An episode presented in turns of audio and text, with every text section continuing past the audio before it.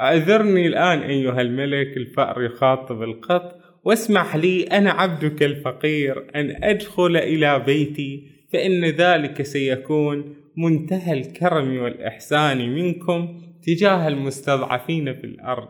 لأن لي في البيت أطفالا صغارا عيونهم إلى الطريق شاخصة. بانتظار عودتي سأذهب لأتفقدهم ثم أعود ثانيا. ارجع لا تحاتي قال له اسكت شوي شوي هدئ من روحك. الحين لو واحد سمعنا يقول نتهاوش وياك عشان بطيخة. أي عادي. بس أنا أسألك إن الحبوب حبوب هاي الجحة وين راحت؟ فقال لي أنت وش فيك على هالبطيخة؟ هذه البطيخة تخيل إنها موجودة أخصم ثمنها وخلاص. زينة؟ فكني. قال لي أنا ما أبي لا سعر بطيخة ولا شيء. أنا بس أقول إن أنت قشور البطيخة. أعطيتها الحصان ياكلها مثلا أعطيتها منه أكلها. يعني يقول لي بس. فهذا الرجال مسكين فقد صبره وقدرته على الاحتمال فمزق قميصه ويمم شطر الصحراء. فيقول القط من لم يذق طعم العسل لا يعرف أن القادر عز وجل أوجد هذا الشهد من الغصن والزهر. ومن لم يتنزه في الحدائق والبساتين ولم يتذوق الفاكهة ويشم عبير الورود لا يدرك آثار قدرة الله عز وجل. ما أجمل هذه العبارات السلام عليكم. أهلا وسهلا فيكم في بودكاست أبحار. نتحدث اليوم عن كتاب التدين والنفاق بلسان القط والفأر لبهاء الدين العاملي.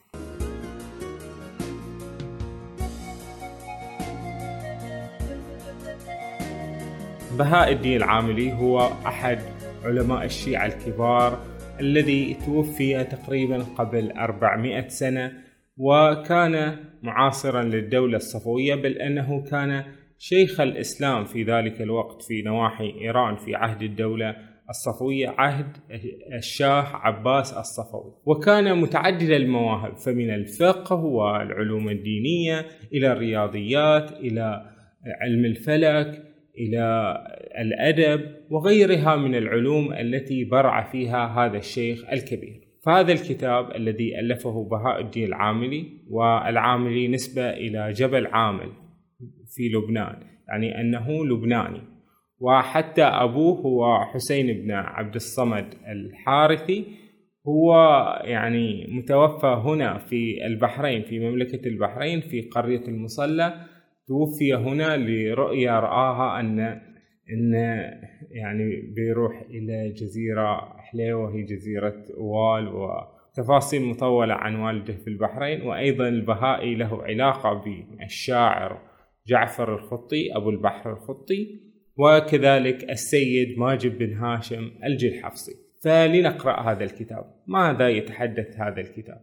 إنها قصة رمزية وجميلة وفكاهية أيضا أيضا يعني الشيخ البهائي كان يعني يحب الفكاهة وموجود في كشكولة الكثير من القصص الفكاهية والقصص الحكيمة وهكذا. وهو يقدم في هذه القصة معنى عميقا في أسلوب جذاب قصصي آه، وهذا الأسلوب القصصي هو متأثر بالسابق عليه من كتب قصصية مثل كتاب كليلة ودمنة الذي تجري فيه حوارات بين الحيوانات وهي ليست إلا حوارات البشر ولكنها مصاغة في قوالب الحيوانات وهكذا. فخلنا نشوف القصة شنو تقول. زعموا أن فأرا أبيض حاد الذكاء اعتكف في إحدى زوايا جحره يفكر بقلة ما يملك من زاد.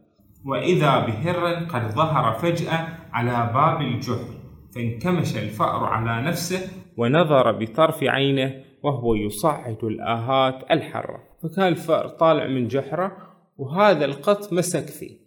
يقول له ها يا اللص. بالمنظور الإنساني الذي يرى الفأر هو يعني عنوان اللصوصية إذ يذهب ويأكل يتطفل على الناس يؤذي الناس. ويأكل ما لديهم وهكذا. يعني الفأر من الواحد يكون هناك فأر في بيته يحاول جاهدا أن يقتله. فالآن الفأر في قبضة القط فيقول له أيها العظيم الشأن ذو المهابة والجلال أقسم أن كلاما كثيرا يجول في خاطري ولكنني لا أملك جرأة التعبير فما إن وقع نظري على جمالك ومهابتك حتى خارت قواي وغشيت عيناي وصمت أذناي. فالقط يقول للفأر بما أن الله عز وجل يقول إنما المؤمنون أخوة فقد أردت أن أسلك معك سلوك الأخوة. خلنا نصير أخوة أنا وأنت. قال الفأر إن قوة الحكام وعظمتهم مصدر خوف الأتباع وهلعهم. فكيف يمكن للعبد الخائف أن يجيب عن سؤال طرحه عليه سيده؟ إنني لا أستطيع أن أكون ندا وأخا لمن هو أقوى مني فكيف أقبل المؤاخاة؟ إن هذا التكليف مثله كمثل الصقر يطلب إلى العصفور أن يطير معه. أعذرني الآن أيها الملك الفأر يخاطب القط واسمح لي أنا عبدك الفقير أن أدخل إلى بيتي فإن ذلك سيكون منتهى الكرم والإحسان منكم تجاه المستضعفين في الأرض. لأن لي في البيت أطفالا صغارا عيونهم إلى الطريق شاخصة. بانتظار عودتي سأذهب لأتفقدهم ثم أعود ثانيا. أرجع لا تحاتي قال أجاب القط أحضر لزيارتك. فلا تستقبلني كما ينبغي وتتركني في الخارج. وفوق ذلك تدخل إلى بيتك ولا تخرج منه. إن هذا ليس من الأخوة في شيء. فالفأر من زود ما القط يضغط عليه. قال له انزين؟ لا تظلمني أنا ترى مظلوم. لا تظلمني. لا وش تظلمني؟ فقال لي القط اسمع أيها الفأر لا تنسب إلي السوء والظلم فأنا لست ظالما وإنما الظالم أنت. وسأوضح لك الآن حقيقتك وحقيقة ظلمك. اسمع هذه الحكاية. قال أنا بقول لك حكايتي. شلون كنت؟ أنا كان في واحد طالب علم زين كان عنده تعرفون أوراق وهكذا هذه الموجودة وكانت في بيته هذه كله فيه فئران. وجه الفئران تاكل شنو؟ تاكل هذه الأوراق. أوراق العلم أوراق اللي فيها الأحاديث اللي فيها الأشياء اللي فيها العلوم هكذا. فقاعدة الفئران تأكل من هذه الأوراق. فلما كان طالب العلم عاجز عن مقاومة هذول الفئران راح جابني أنا جاب القط. زين وخلاه في بيته. وأنا وش, وش سويت؟ توليت المهمة. رحت راويتهم شغلهم هذول الفئران. ما ظل هناك أي فئران. ولما كنت أنا ملازم لهذا طالب العلم تعلمت منه كثير من العلوم من هذه الأمور الزينة. وضع طالب العلم يده على رأسي ومسد شعري ومسح على وجهي قائلا يا سنور الخير المقدم مرحبا بك مرحبا. امكث عندي. وصار كل يوم يعلمني كيف أحافظ على نظافة جسدي ونظافة بيته. كذلك علمني بعض الكلمات في الأصول والفروع. ألا ترى أننا نحن القطط؟ نقول مية ومية بالتشديد والمد. وحافظت إلى ذلك الكثير من المسائل الشرعية. وأنا الآن ماهر في الدرس والبحث. ومجمل بالصلاح والاستقامة. وأوقن أن معاقبة أمثالك عبادة.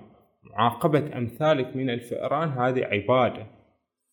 فقال الفأر لا وش أنا بعد هذا معاقبتي عبادة؟ قال القط أنه جاء في الحديث ما أدري الأحاديث اللي يقول صحيحة أو لا أن المؤذي يقتل شرعا. وبعدين يقول وإذا كان قتل الإنسان المؤذي واجبا فإن قتلك أوجب أنت من تكون وما هي قيمة حياتك أو أثر مماتك؟ وش يعني؟ أنت فأر قال الفأر أيها القط إذا كنت أنت طالب علم أنا أيضا مكثت في المدرسة مدة ولا أجهل الأمور الشرعية كما أنني كنت منذ سنوات خلت مجاورا في مقام الشيخ سعدي عليه الرحمة وصرت متصوفا ولي في علم التصوف مهارة تامة. قال له الفائر أنت حين إذا أنت طالب علم وهكذا أنا أيضا بعد عندي من العلوم ليش؟ لأن أنا رحت في مقام سعد الشيرازي وتعلمت هناك أشياء وعندي أنا أنا صوفي فهني تكون هناك مقابلة بين القط اللي هو متفقه زين وسالك طريق العلوم الدينية والفأر اللي هو شنو؟ المتصوف. اللي هو شو؟ اللي ماشي على طريقة هاي الطرق الصوفية اللي كانت موجودة في تلك الأزمان. يعني قبل مئات السنين كان موجود في إيران موجود عدة طرق صوفية من ضمنها القزلباش من ضمنها النعمة إلهيون من ضمنها الحيدريون. وهي كلها كانت طرق صوفية موجودة يعني شيعية. يعني ربما كانت في السابق سنية وصارت إلى التشيع ولكن هذه الطرق الصوفية اللي كانت منتشرة في إيران كانت لها ظواهر سلبية مثل ما كان موجود عند الصوفية في غير إيران يعني في دول العربية كان وتركيا وهكذا كان هناك طرق صوفية أيضا وكان لها سلبيات هذه الطرق الصوفية حيث أن كان فيها يعني الخرافات خلينا نقول والابتداع في الدين يعني مثلا تطلع طريقة يطلعها شخص معين يقول أنه مثلا آه، جتني كرامة أو أن أنا اعتزلت وشفت النبي أو شفت هذا أو صار لي معجزة. فالناس يتبعونه هكذا بدون اللجوء إلى الشرع وإلى الدين الحقيقي الصحيح. فمن وجهة نظر بهاء الدين العاملي وهو شيخ الإسلام في إيران يشوف أن آه، هناك مشكلة لدى هؤلاء الطرق الصوفية اللي كانت موجودة آنذاك واللي كان فيها الكثير من الخرافات ولا كان يسميهم أدعياء التصوف. أي أنهم ليسوا صوفية حقيقيين بل أنهم يعني يسوون أشياء غير صحيحة. كان بهاء العاملي نفسه في كشكولة يذكر يعني بعض الاقتباسات لكبار الصوفية. مثل ابن عربي والجنيد وسمنون المحب وغيرهم من هذولين. فلما قال فار إنه تعلم في مقام الشيخ سعدي وهكذا قال له القط؟ إنزين الحين أنت سوي روحك تفهم وكذي. ليش ما تترك أكل المال الحرام وهكذا؟ أنت بواق تروح لص. تاخذ الأكل من أصحاب هذا البيت وتؤذيهم. ليش ما تترك هالشغلة هذه؟ فقال الفأر ألم تسمع أن رب العالمين يعفو عن خطايا الناس كلها؟ هني بدل الفأر ياخذ منحة إنه يقول إن أنا صح أؤذي وأكون يعني شرير وهكذا لكن الله غفور رحيم وهكذا. بدت تطلع شخصية النفس الأمارة بالسوء. اللي يمثلها الفأر. يقول القط لقد عقدت العزم على مجاهدة النفس واخترت الحرية والعزلة إلى أن يأتي الوقت الذي أجد فيه السعادة الحقيقية في ترك العلائق الدنيوية وقد قيل تعال اختر الفقر واترك التعلق بالدنيا إن ترك العلائق الدنيوية مفتاح كنز السعادة. أيها الفأر الدنيا دار فناء وأهل الدنيا جهلة وغافلون. مثلهم كمثل جهال سافروا بلا راحلة ولا زاد ولا رفقة في بيداء شاسعة شائكة وعرة بعيدة من العالم المسكون وفي أعقابهم لصوص مجرمون وقطاع طرق محتالون شديدو المكر وأمامهم بئر عميق القرار وهم لشدة غفلتهم لا يلتفتون وراءهم. يعني قدامهم في بئر اللي هو الموت. ووراءهم هؤلاء اللصوص. إلى أن قبض عليهم اللصوص وجردوهم من ثيابهم ومما يحملون. ويسقطون في هذا البئر. هكذا خالي الوفاق. قال الفأر ساخرا. أيها الملك من أين لك كل هذه المعارف على يد من تعلمت حتى توصلت إلى هذه المرتبة العالية من العلم؟ قال القط أنا أورد لك أمثلة صحيحة موثقة بالأدلة الشرعية وبمنتهى البلاغة والحكمة وأنت تسخر من كلامي وقد قيل تعليم الجهال ووعظهم كعقد لؤلؤ في رقبة الحمار. يعني لو بعلم جاهل مثلك مثل هذا الفار فكأني أحط عقد لؤلؤ في رقبة حمار. فقال الفأر بعد كلام جميل أيها السيد العلم محك الوقار وعلى العالم أن يشرح ويوضح ومن له بصيرة يدرك ويتعلم ومن لا بصيرة له لن يفهم مهما كان المعلم حاذقا. وإن غباء المتعلمين لا يقلل من كمال أهل العلم إذا عرض الجواهري بضاعته ولم يعرف الأوباش قيمتها الحقيقية فإن ذلك لا يعيب اللآلئ ولا ينقص من قيمة الجواهر. وأنت أيها السيد المبجل تفضل وأنعم علي بشرحك وموعظتك. للحين هو فقبضة القط. ما هده يبي يهده عشان يروح. يروح بيتهم. فقال له القط اسمع واتعظ اسمع مني اسمع هالمعاني الزينة. فقال له قصة. مرة وأنا أتجول على غير هدى كالمجاني كان القط يمشي مثل المجنون وصلت إلى خرابة فرأيت بومة تقف على أطلال قصر خرب وقد أشاحت بوجهها عن العمران. سألتها لم تتشبثين بالخراب؟ وتدفعين عمرك ثمنا له. فقال لها القط قال لها أنت وش في البومة قاعدة في الخراب في وين ما في مكان خراب تقعدين فيه تقضين فيه عمرك ليش ما تروحين للأماكن الزينة؟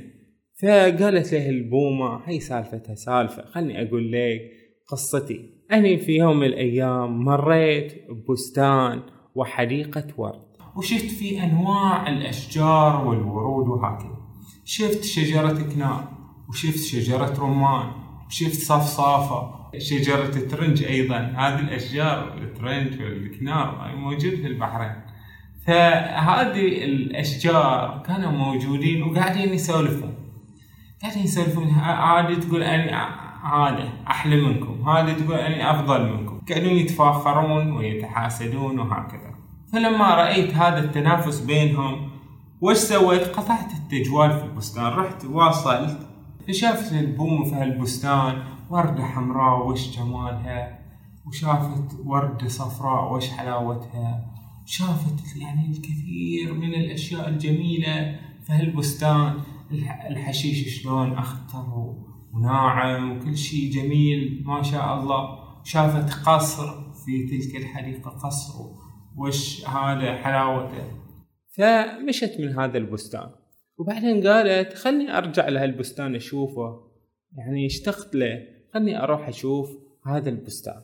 فطرت وحطت على سطح ذلك القصر لأتأمله. رجعت لهذا البستان وإذا الديار قد أصبحت أثرا بعد عين. كما ترى ماذا أقول عن غدر الزمان وعن الورود الزائلة؟ يعني القط جاي له في, في هذه الخرابة. هي الخرابة اللي كانت شنو؟ بستان سابقا. فهي البومة تقول شنو؟ هذا المكان اللي كان فيه يعني مختلف الأشجار وقاعدين يتنافسون. هذه تصوير للإنسان نفسه. يعني هذه الأشجار ما هي إلا الناس إذا تقعد مع بعضها و... وكل واحد فيهم له حظوة ومكانة وأخذ من الدنيا ما أخذ. ويتفاخرون فيما بينهم. أنا أفضل منك وأنا أحسن منك وأنا هكذا. وتروح شوي مدة قصيرة وترجع شوف إن الكل وشو خلاص الناس توفوا فالدنيا زائلة. قال القط لما سمعت كلام البومة أدركت أن الدنيا متاع الغرور فقصرت يدي عن نعيم الدنيا الزائل واعتزلت في زاوية القناعة متدثرا بالصبر وابتعدت عن صحبة الخلائق وجلست على طريق التوكل وأنست بوحدتي واتخذت الصبر مذهبي. وقد قيل في هذا الباب أيها الأخ تعود الوحدة ولا تخاطب من الخلائق غير قلبك. أيها الفأر يكلم القط الفأر ويوعظه. أنت أيضا قصر يدك عن غصب مال الناس. واتخذ الصبر والقناعة لك مذهبا. لتشع في زوايا قلبك أنوار آية فاصبر صبرا جميلا وفضل حديث الصبر مفتاح الفرج.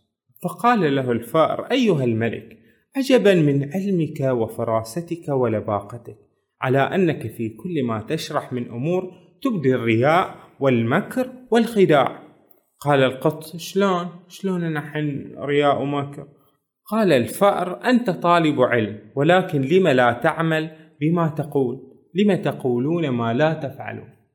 فالفأر وجد أن القط عنده الرغبة في أنه ياكل ياكل. فجله من من شنو؟ من هذه الناحية.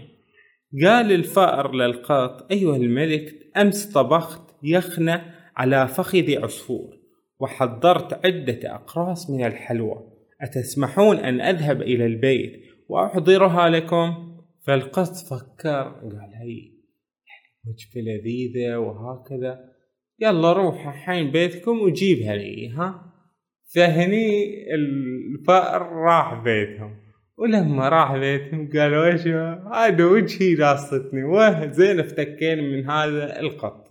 كان يقول الفأر أيها القلب اهدأ لأنك وجدت الخلاص من يد العدو. حاذر من يوم يضيع فيه عمرك من جديد. انقضى النهار إلا أقله والقط ينتظر الفأر حائرا مضطربا يقول في نفسه إن لم يرجع الفأر ماذا ينبغي أن أفعل؟ فظل ينتظر مدة وبعدين الفأر جاء قريب من جحره اللي يشوف القط قاعد. وقال له السلام عليكم. فقال القط وعليك السلام أيها الفأر لماذا تأخرت عن المجيء؟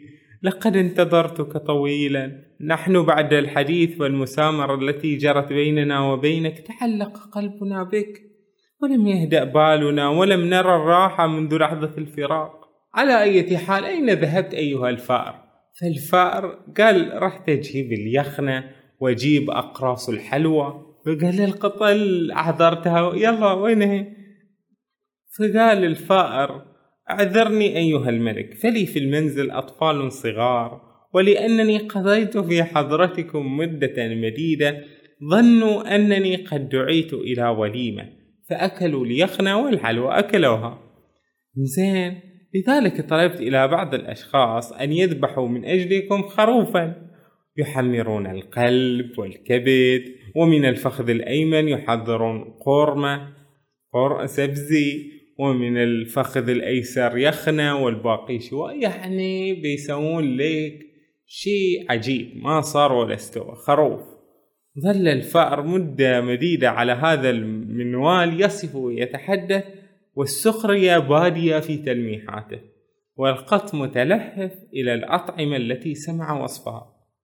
فقال القط أيها الفأر أهذا جزاء مروءتي وإحساني أن أسمع منك كلاما معسولا لا طائل منه؟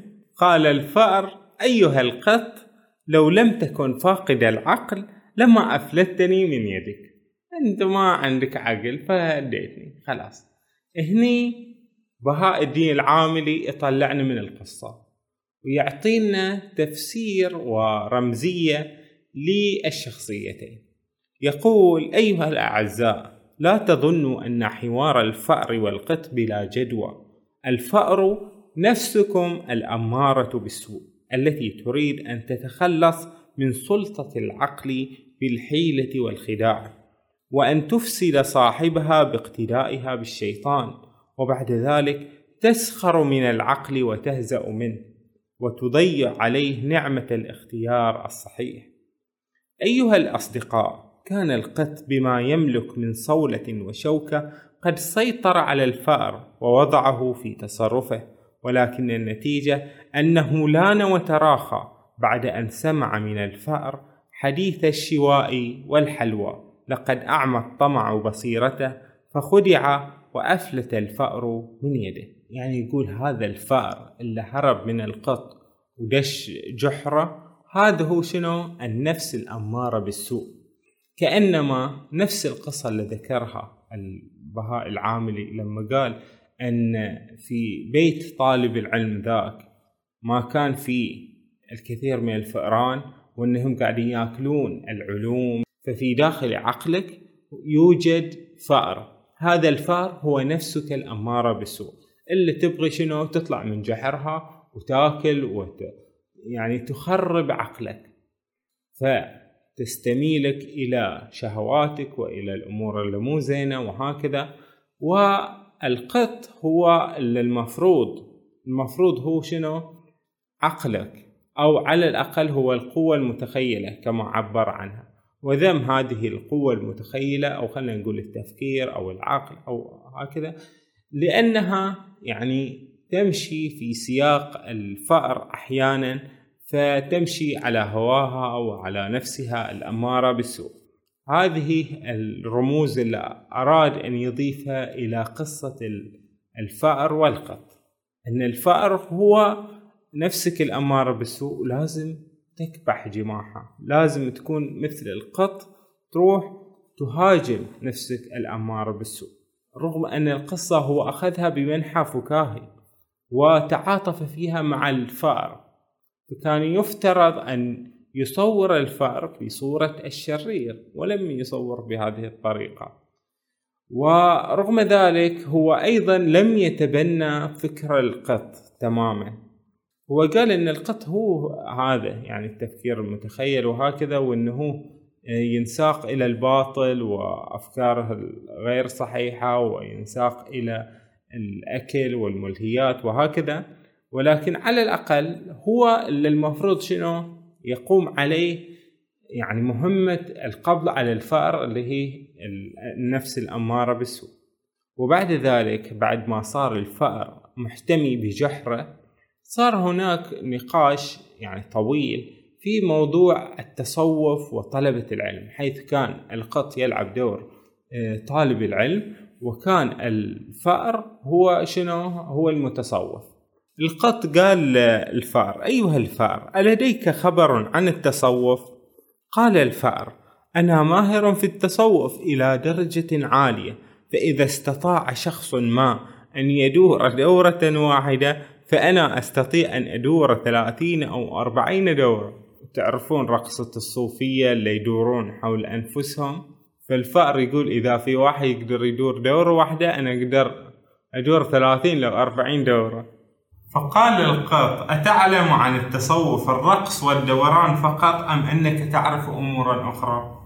قال الفأر أنا أعلم جميع المتصوفة وأقوالهم وقراءة الأوراد والاعتكاف والإشارات ورموز الكشف والكرامات والوصول وإلى أي حال. أنت وش تبغي أقول لك؟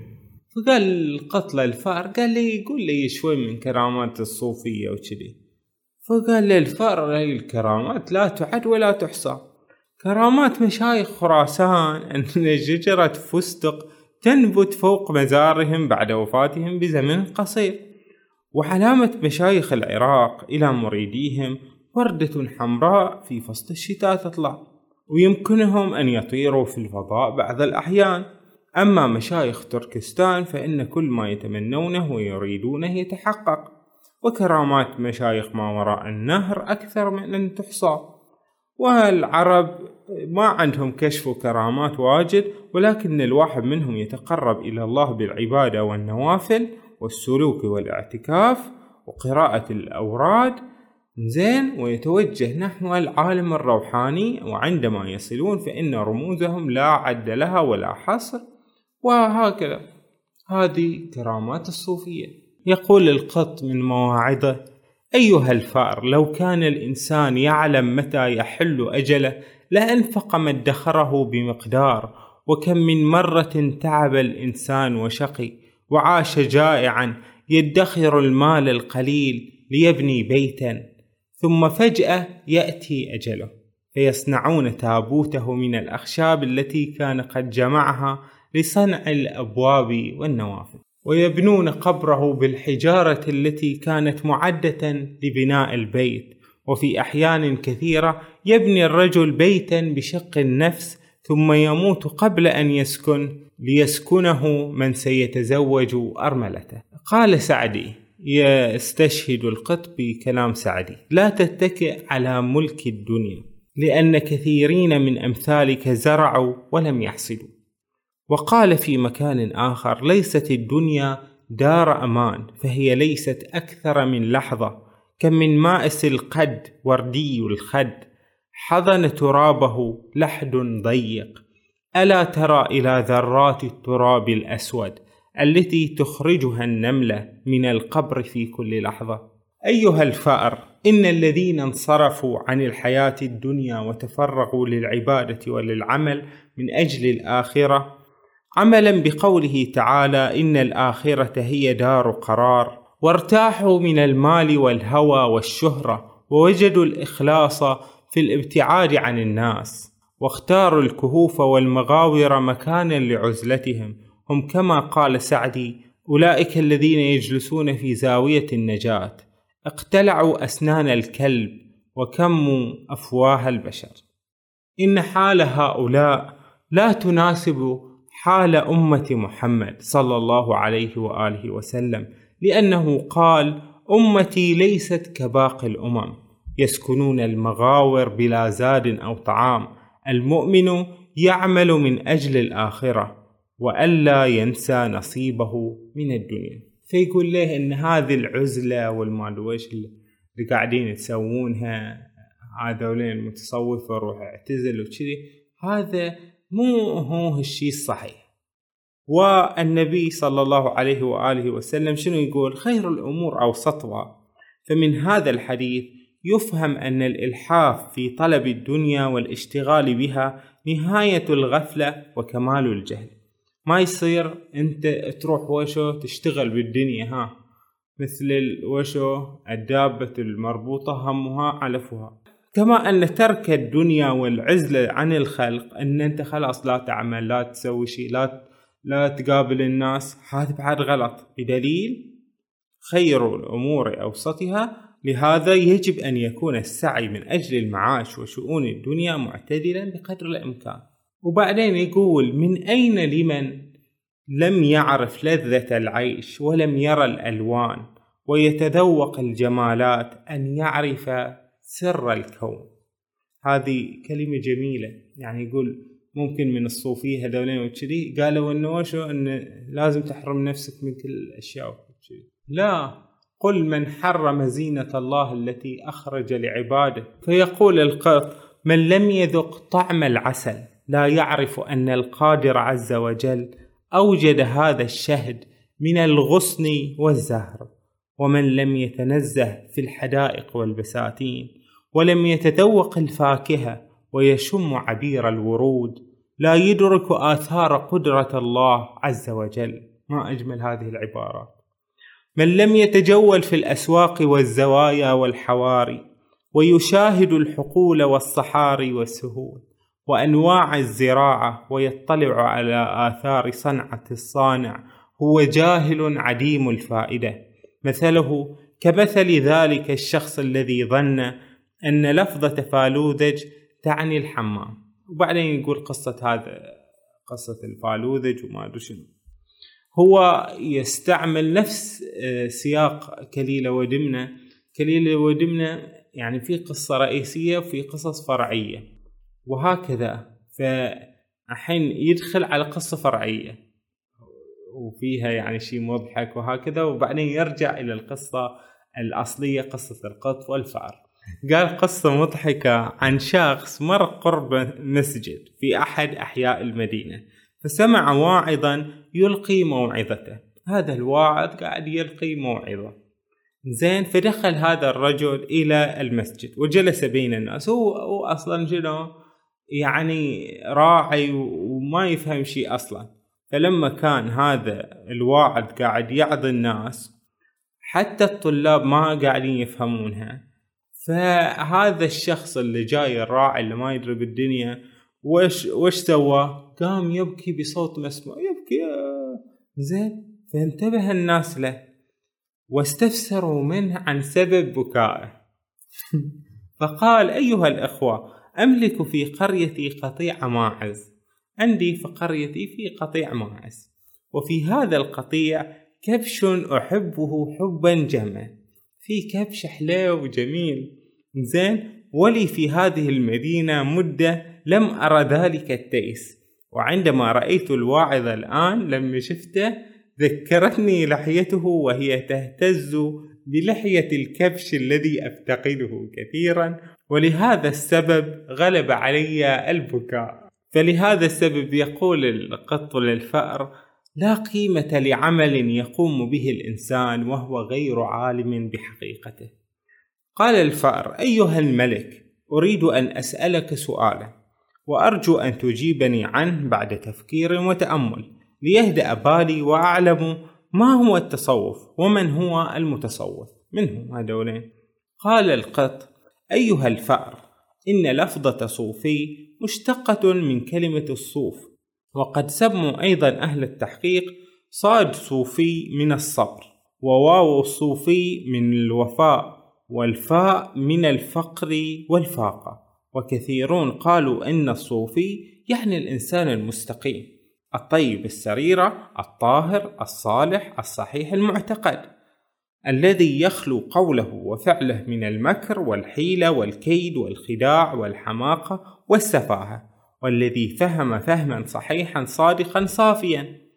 فما وصله من الله والرسول وليس الصوفي من مارس دينا خاصا وادعى معرفة غير المعرفة المنقولة عن النبي وأئمة الهدى معرفة غير مبنية على الدين ولا على العقل وإنما هي مبنية على التقليد وهوى النفس وخداع الشيطان. الصوفي يجب أن يكون صالحا ومن ليست هذه حاله أي من لا يتطابق عنده الاسم والمسمى يكون بلا فائدة وبلا ثمرة. كأن يسمى الحداد طبيبا ويسمى الخياط صائغا ولا فائدة من إطلاق اسم على غير صاحبه سوى الكذب على الذات وعلى الآخرين. وكلما ترك الصوفي التقليد والعناد وعمل بوحي الشرع الشريف وكان صادقا في سلوكه سيكون صوفيا حقيقيا.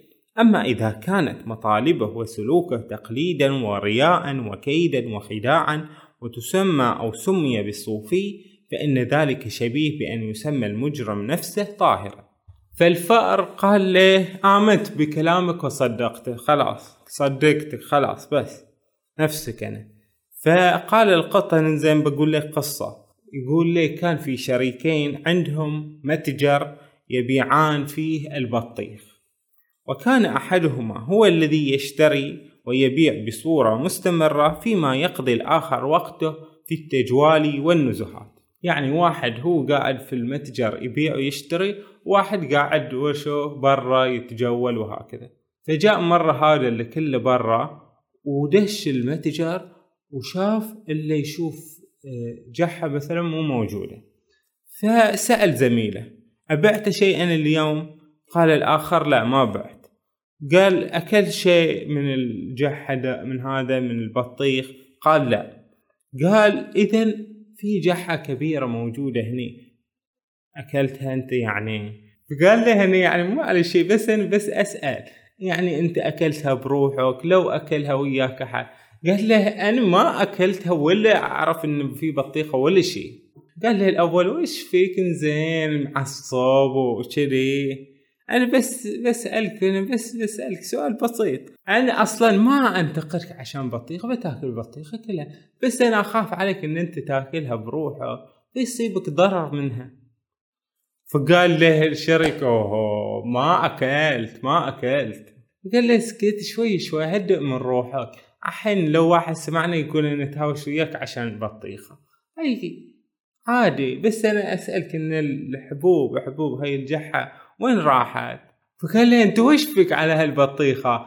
هذه البطيخه تخيل إنها موجودة أخصم ثمنها وخلاص. زينة فكني. قال له أنا ما ابي لا سعر بطيخة ولا شيء أنا بس أقول إن أنت قشور البطيخة. أعطيتها الحصان ياكلها مثلا أعطيتها منه أكلها؟ يعني يقول لي بس. فهذا الرجال مسكين فقد صبره وقدرته على الاحتمال فمزق قميصه ويمم شطر الصحراء. فهذا البهاي دائما يسرد مثل هذه القصص المضحكة. إنزين وهذا حين الفأر ما هو راضي يطلع. عارف إن القط من يطلع الفأر بيجوده وهكذا. فالقط ما عليه إلا حيلة واحدة قالها. قال لي شوف زين أنا بروح خراسان. فالفأر يقول بتروح خراسان بتهاجر؟ ويه فكيتني. قال الفأر مجاملة إن شاء الله تعالى نراك من جديد أيها الملك وقد عدت بخير وعافية. وبعدين بعد هالمجاملات كل واحد وشو راح في حال سبيله. ولا القط وشو راح وكمن آه، في مكان معين في زاوية معينة ينتظر الفأر يطلع. الحين الفأر اللي هو شنو؟ هو أساس البلاء وهو اللي وشو اللي بيخرب البيت يقول ويش؟ الحين آخذ راحتي وأطلع. فطلع وقام يمشي يمشي يمشي لما جليه القط ومسك به ولما مسك فيه راواه شغله وكسر يديه ورجليه وهكذا انتهت القصة بانتصار القط على الفأر وبكسر رجليه ويديه ويعني صار في حالة صعبة هو الرمز الذي أراد البهاء العاملي استخدامه هو شنو؟ هو إنه يقول إن هذه النفس الأمارة بالسوء أنت لازم شنو؟ تروح تمسك بها آه، تكسر مجاريفها بحيث إنها ما تضلك. ولكنه في يعني في تفاصيل القصة ما بين لنا شلون إن هذا الفأر فعلا شخص شرير نعم يعني ربما آه، أضاف لهذا الفأر ويعني سوى هذا النقاش اللي كان موجود آنذاك قبل مئات السنين كان موجود يعني فرقة الصوفية وكان موجود فرقة علماء وطلبة العلم وكان بينهم صراع حاد في إيران في ذلك الوقت. يعني كان هناك صراع بين هذه الثقافة وتلك الثقافة. وكانت فعلا ثقافة من يسمون الصوفية كانت ثقافتهم آه، فيها من الجهل الكثير وفيها من عدم العلم بما يعني جاء به الله عز وجل في قرآنه الكريم والرسول في أحاديثه الصحيحة المؤكدة فكانوا لا يعرفون بهذه الأشياء. كانوا يعني شنو عايشين هكذا زين ياخذون الأمور بشنو؟ بكرامة الشيخ فلان كرامة الشيخ علان مبتعدين عن شنو؟ عن الأشياء الأصيلة في الدين. فكان بالفعل أن إحنا نقف مع طلاب العلم الذين هم شنو؟ تمسكوا ب يعني أخذ اللي هو الدين من أصله الأصيل من القرآن الكريم ومن السنة النبوية هكذا. فلا شك أن هذه هي يعني الرسالة التي أراد البهاء العاملي ايصالها وقدمها بصورة قصصية جميلة. فهذه كانت قصة التدين والنفاق بلسان القط والفأر. التي كتبها بهاء الدين العاملي.